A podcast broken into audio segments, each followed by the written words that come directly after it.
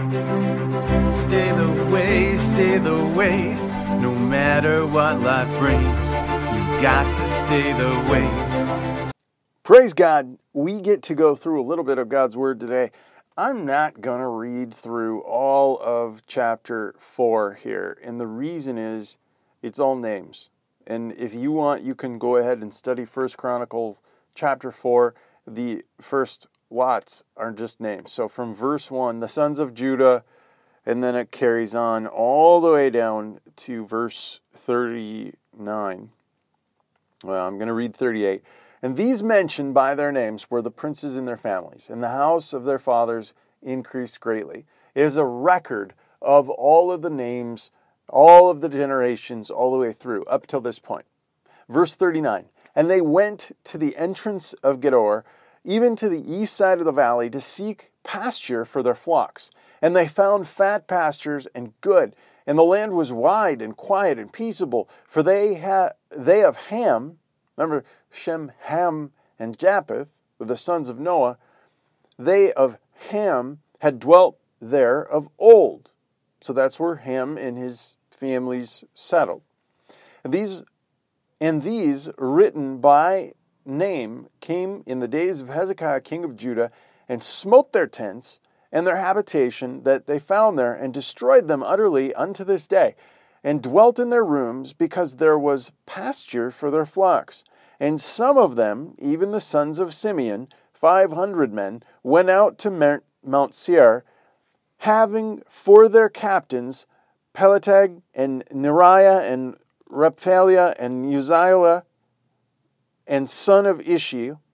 And they smote the rest of the Amalekites that were escaped and dwelt there unto this day.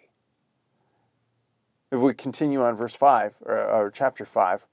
Now the sons of Reuben, the firstborn of Israel, for he was the firstborn, but formuch as he defiled his father's bed, his birthright was given to the sons of Joseph, the sons of Israel. And this gene- genealogy is not to be reckoned after the birthright. For Judah prevailed above his brethren, and of him came the chief ruler, the birthright, but the birthright was Joseph's. That's, that's a big thing here. The sons, I say, of Reuben, the firstborn of Israel, were Hanoch, and then we go through a lot of names again. And uh, it's interesting, but for the sake of the recording, I'm going to encourage you to read through them. You're on your own. Verse 9 And eastward he inhabited unto the entering of the wilderness from the rivers of Ephraim, because their cattle were multiplied into the land of Gilead. And in the days of Saul, they made war with the Hagarites, eh, who f- fell by their hand, and they dwelt in their tents throughout all the land of Gilead.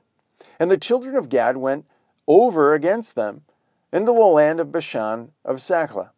And Joel, the chief, and Shapham, the next, and Jaanai, and Shaphat, and Bashan, and there, the brethren of the house of their fathers, Michael and Meshullam and Sheba and Jori and Jachin and Zia and Heber and seven.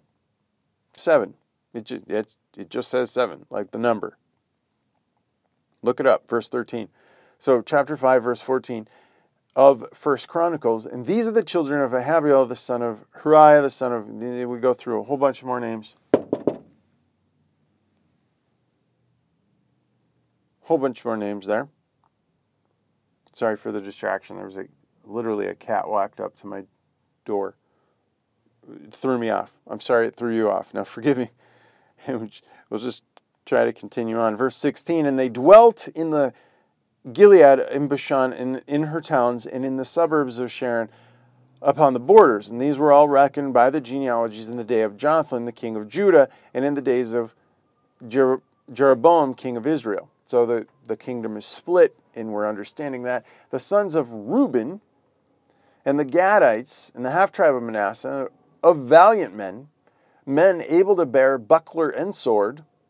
That's, that's interesting. Buckler is like the shield, the protector, and sword. And to shoot with bow and like a bow and arrow, skillful skillful in war. Making a note here in this verse, it's kind of interesting. And how many? Well, there were four and forty thousand seven hundred and three score with that went out to war, and they made war with the Hagarites and Jetzer and Nipshu and Nobadad, and they were held upheld against them and the Hagarites were delivered into their hand, and all that were with them. And they, for they cried to God in the battle. This is the God of the Bible.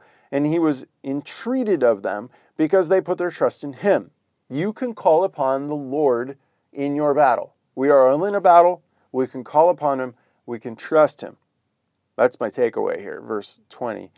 And they took away their cattle and their camels, 50,000, and their sheep, 250,000, and their asses, two thousand, and of men an hundred thousand. For there fell down many slain, because the war was of God, and they dwelt in their steads instead of uh, in their steads until the captivity. And the children of the half tribe of Manasseh dwelt in the land, and they increased from Bashan unto Baal Haram and Senir, and unto the Mount Hermon. And these were the heads of the house of the fathers, even Abphor, Ishi, Eli, Ezra, Jeremiah, Hodavid, uh, Jalid, and the mighty men of valor, famous men, and the heads of the houses of their fathers. And they transgressed against God, the God of their fathers, and went a whoring after the gods of the people of the land, whom God destroyed before them. And the God of Israel stirred up the spirit of Pul, king of Assyria, and the spirit of Tilgath Pesner, the king of Assyria, and he carried them away, even the Reubenites and Gadites, and half the tribe of Manasseh, and brought them unto Halah, and Harbah, and Hara, and the river of Gozan unto this day. So they blew it because they stopped trusting in the Lord. Why do we always start that way? We trust in the Lord and then we blow it and we stop trusting in the Lord. But you don't have to. You can just trust in the Lord. That's what I want to do. I'm going to pray that that is an encouraging thing. You can trust in the Lord. He'll get you through all your battles. Hey, God bless you. Have a great day. You've got to stay the way